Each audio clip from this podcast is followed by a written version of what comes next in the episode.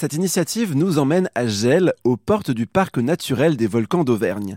Une commune rurale de mille habitants où Béatrice et son mari Vincent ont fait construire une résidence senior de vingt-deux appartements. Rien que ça!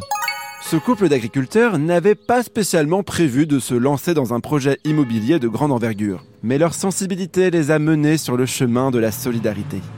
Tous les deux ont eu l'habitude de s'occuper de leur grand-mère à la maison et savent très bien que leur mamie n'aurait pas aimé vivre en maison de retraite. Comme beaucoup d'autres habitants de leur commune d'ailleurs, bien qu'ils vivent isolés et ne voient pas grand monde à part le facteur. Coucou !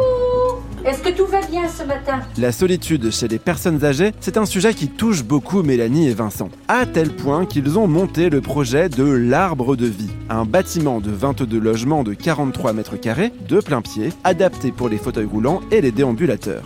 Chaque espace dispose d'une pièce de vie, une chambre indépendante, une petite cuisine et un coin toilette. Comme ça, les résidents gardent leur autonomie, peuvent accueillir leurs amis ou invités avec un petit thé et une brioche.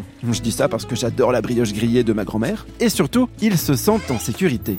Ils ne sont plus seuls. J'ai pas d'enfants, j'ai que des neveux. Mais ils sont un peu loin. Si j'ai un problème, on sait qu'on peut appeler même entre voisines si les volets s'ouvrent pas. On s'inquiète les unes pour les autres. Hein.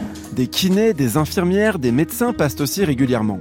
Des salles de consultation ont été prévues dans les plans du bâtiment. Les résidents payent environ mille euros par mois pour leur appartement. Les deux fondateurs du projet tiennent vraiment à proposer un loyer modéré car ils savent à quel point les retraites agricoles peuvent être basses. Pour la plupart des résidents, le minimum vieillesse cumulé avec l'allocation logement permet de financer le loyer. S'ils le souhaitent, ils peuvent aussi se faire livrer des repas à domicile avec une prise en charge par l'A P A, l'allocation personnalisée d'autonomie. Ah, je me plais bien ici, je suis très très bien. C'est vrai qu'il y a un lien, il y, y a quelque chose.